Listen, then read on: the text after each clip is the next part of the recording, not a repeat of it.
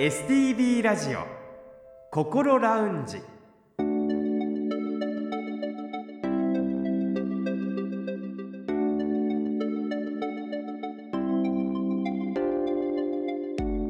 おはようございます。北本隆夫です。今朝も聞いてくださっていますか？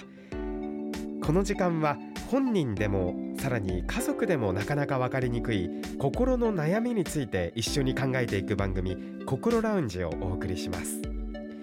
10月の番組のテーマは子供の心。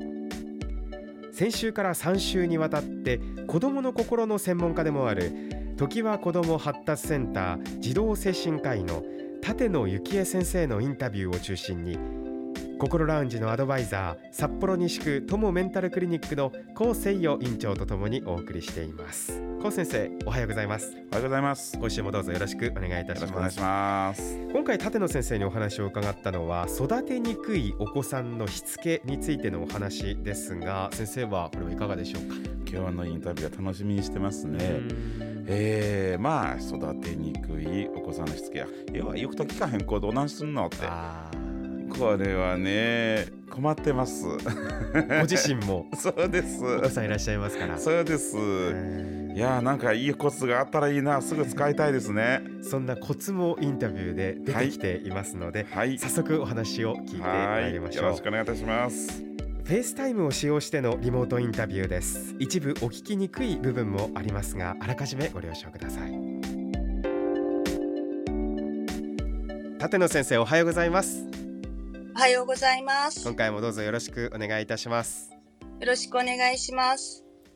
さて先週は育てにくいお子さんの子育てについてお話を伺いましたがえ今回は育てにくいお子さんのしつけについていろいろと教えていただければと思っていますそもそもお子さんのしつけってどういうことから始めるものなんでしょうか？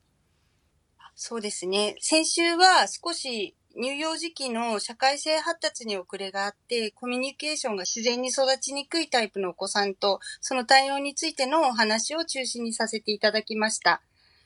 でも他にも育てにくさのあるお子さんってたくさんいると思うんです。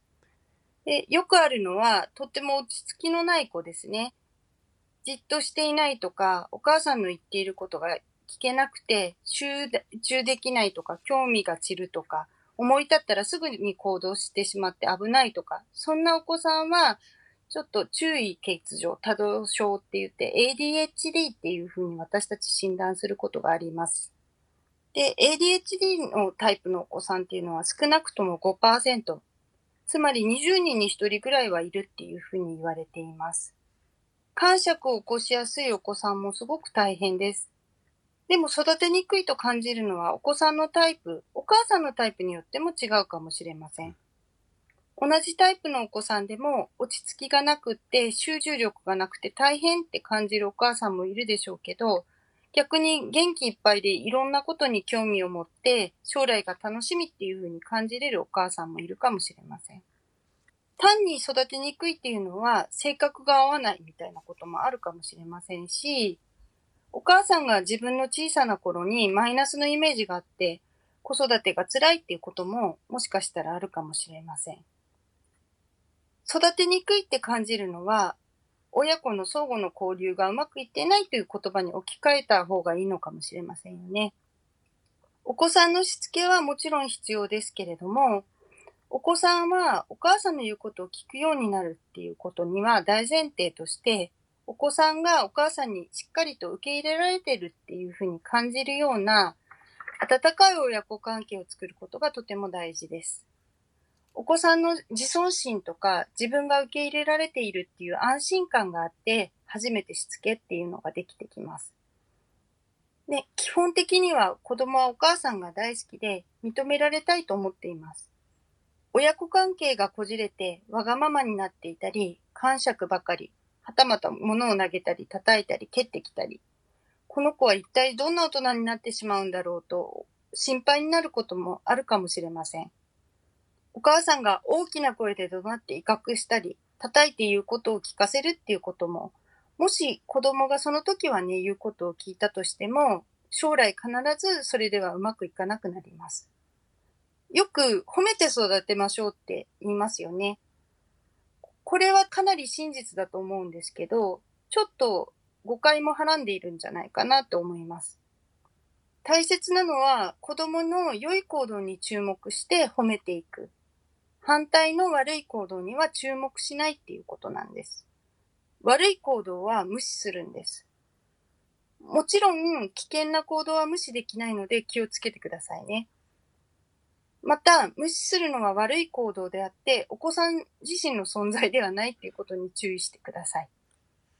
行動の原理としては、良い行動であっても悪い行動でも、注目した行動っていうのはお子さん絶対に増えていきます。で、何も難しいことを言っているのじゃなくて、例えばよくあるのは、スーパーでおもちゃ買ってって子供が言った時に、たまたまお母さんがおもちゃを買ってあげたとします。で、翌週にまたスーパーに行った時に子供がおもちゃ買ってって言ったら、お母さんは今日は買わないよって言います。え、この時、この間は特別になんかボーナスが出たから買ったけど、いつもは買えないの。今度はお誕生日に買ってあげるからね、とか、そういう言い方をしてね、納得してくれるお子さんはいいと思うんですけど、大概ね、おもちゃ買ってってしつこく言い続けたり、まあ、しまいには床に寝転んで、おもちゃ買ってって足をバタバタさせたりするかもしれませんよね。そんな時はね、どうするのが正解でしょうか？どうでしょう？なかなかこのシチュエーションにね、出会うことは私もあるんですけれども、な、どうしたらいいんだろうっていうのは悩ましいところですよね。そうですよね。うん、で、多くのね、お母さんっていうのはしつけのためにおもちゃは買わないよって言ってね、その場を離れたりするかもしれないですね。それはすごくいいかなっていうふうに思います。で、もしかしたらでもお母さんによっては、おもちゃは買わないって言ってるでしょって。どうしてあなたはそんなに聞き分けが悪いの？お母さんあなたなんかそんなあなた嫌いよみたいに言って、お子さんのね、自尊心を低める言葉を言ってしまったりするかもしれないし、もしかすると叩いてしまうお母さんもいるかもしれないですね。で、まあ、基本的にはこの場合も、あの、子供が泣いたりわめいたり寝転んだりしている行動自体は無視します。子供は無視しなくていいんだけれども、はい、無視っていうのは、あの、そういう行動が起きていないかのように振り回うってことですね。今日は欲しいけどおもちゃは買わないよ。お家に帰りますっていうふうに言って、その場を離れるのがいいでしょう。うん、で、子供が何か言っても反応しないっていうことも重要です。で、反応しちゃうとね、無視したっていうことにならないんですよね。なんかちょっとこう、何か言ったら、うんとかって、こう、眉をしかめたりとか、うん、いろんなことをするっていうのはもう反応するっていうことなので、それは無視したってことにならないんですね。だから、何か泣いているとかわめいているってことに関しては、眉毛も一つも動かさないで、はい、そういうことは見えてない、聞こえてない、じゃあ帰るよっていうふうにして、その場を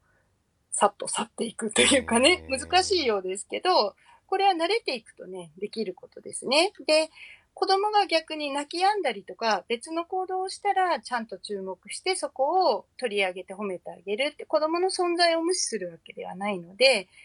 で、お母さんの言うことを聞けたとか、褒められたっていう風にしていくのがね、とてもいいと思うんですね。で、お母さんによってはね、泣き叫んで寝転んでね、他のお客さんに白い目で見られるのが怖くて、今日だけだよって言って、またおもちゃを買い与えてしまうかもしれませんね。それは、あの、その場は収まるんですけど、子供は間違った学習をしてしまいますね。うん、泣き叫んで寝転んで要求すれば、おもちゃが手に入るっていう学習ですね。で、だから今度の時も絶対におもちゃを買ってって泣き叫んで寝転ぶことを繰り返します。それで今度お母さんが意を決して買わないと、もっと激しく泣いて寝転んだまま足をバタバタさせて、もっとひどく要求するかもしれません。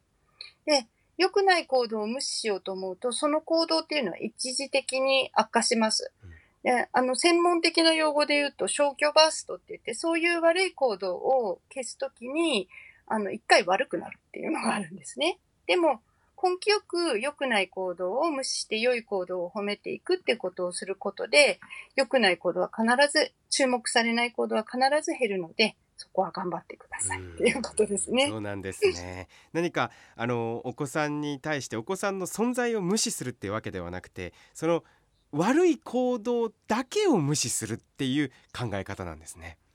その通りですね。あの、お子さんを無視するわけではないので、うん悪い行動を無視する。あくまで行動だけですね。あの今現在育てにくいお子さんのしつけに困っていらっしゃるご両親その皆さんに向けてアドバイスをお願いできますか？はい。あの、先ほどね、しつけを考える前に、温かい親子関係を作ることが重要だっていうふうに話しました。で、それはね、もう小さいお子さんでも思春期のお子さんでも同じです。で、私たちもケアっていう子供と大人の絆を強めるためのプログラムっていうのを採用しているんですけど、これはすごく参考になると思います。ケアっていうプログラムでは、その一定のスキルって、まあ、技術を使って、毎日5分間、お子さんがリードするのに従って、親御さんが過ごす特別な時間っていうのを持っていきます。で、お子さんの遊びとかお話に、お子さんの会話に集中して関わっていくんですけれども、その際に3つの避けるべきスキル、ドントスキルって言ってるんですけど、避けるスキルを避けて、それで3つの使うべきスキル、do スキルっていうのをこう意識して関わっていきます。避けるスキルとしては、1つ目は命令ですね。そして2つ目は批判。そして3つ目が質問っていう風になります。で、使うスキル、1つ目は具体的に褒めていくっていうことと、2つ目はお子さんの言った言葉を繰り返す。で、3つ目はお子さんの行動を言葉にするっていうことです。で、お母さんが心理セラピストみたいにこう関わっていくっていうことを支援します。で、例えばお子さんがブロックで遊んでいるときに、その特別な時間の中でお子さんが遊んでいる様子を、まあ、上手にブロックを組み立てたねっていうふうに褒めます、具体的に。そして、子供がお城って言って、こう見せたものがあったら、あ、お城なんだねっていうふうに言って繰り返してあげます。そして、あの、赤いブロックを黄色いブロックの上につけましたっていうように、こう、お子さんのやっている言葉をナレーションするんですよね。あの、ピッチャー振りかぶりました、パタ打ちましたみたいな、そういうナレーションをしていくっていうことですね。こういうふうにすることで、お子さんはとっても、こう、受け入れられたっていう感じがしていくんですね。で、逆にそのしてはいけないっていうスキル、命令ですね。あ、この青いブロックをここにつけて、これは命令ですね。で、あと、もしくは、この青いブロックここにつけたらいいんじゃないっていうのは、間接的なんですけど、お子さんのすることに命令をしているってことになるんですね。命令はしない。そして、あと、例えばね、これはもう否定的な批判ですよね。変なお城だねとか、お城になんか見えないよ。お城じゃなくてお家なんじゃないっていうのは否定の言葉ですね。こういう言葉は言わないし、あと、なんか作ったものがわからないから、これは何なの？とかって聞く。これは質問ですよね。なんか、まあ、命令したり、うんと、批判したりしないっていうのはなんとなくイメージでわかりやすいと思うんですけど、質問がなんでダメなの？っていうことなんですけど、まあ、普段の会話ってね、7割ぐらいは質問で成り立ってるって言われてるぐらい、質問っていうのは悪いことじゃないんですけど、ただ質問することで、お子さんのリードを奪っちゃうんですね。こっちが言うので、それにお子さんが答えなきゃいけなくなるから、この特別な時間はあくまでお子さん中心の時間だから、まあ、そういうことはしないっていうことですね。あと、すごくたまに質問の中にね、否定的な意味を含んでたりすることもあるんですよね。これは何なの？私にはわからないわ、みたいな。だから、まあ、この特別な時間では避けますね。で、やってみるとね、このケアのスキルっていうのは、いかにね、難しいかっていうのがわかるんですね。自分が、え、あの、いつも質問ばっかりしてたり、あ、今日幼稚園で何やったの？どうしたの？こうしたの？って質問ばっかりしてたりとか、あと、あ、それはやめた方がいいんじゃない？って 否定的なことを言ってみたり、こうした方がいいんじゃない？アドバイスと称した命令をしてたりとか、どれだけお子さんに、あの、プレイセラピストがするみたいに、お子さんがやったことを褒めて、あの、ナレーションしたり、着目ポジティブにしてるよっていうふうにして言ったことを繰り返すっていうことを普段してないかっていうことがね、あの、とってもよくわかるんですね。もし、あの、ご興味がある方は、ケアジャパン、ケアだから C-A-R-E ですね。ケアジャパンでネット検索してみると、この詳しいことが出てきますので、見ていただければいいかなと思います。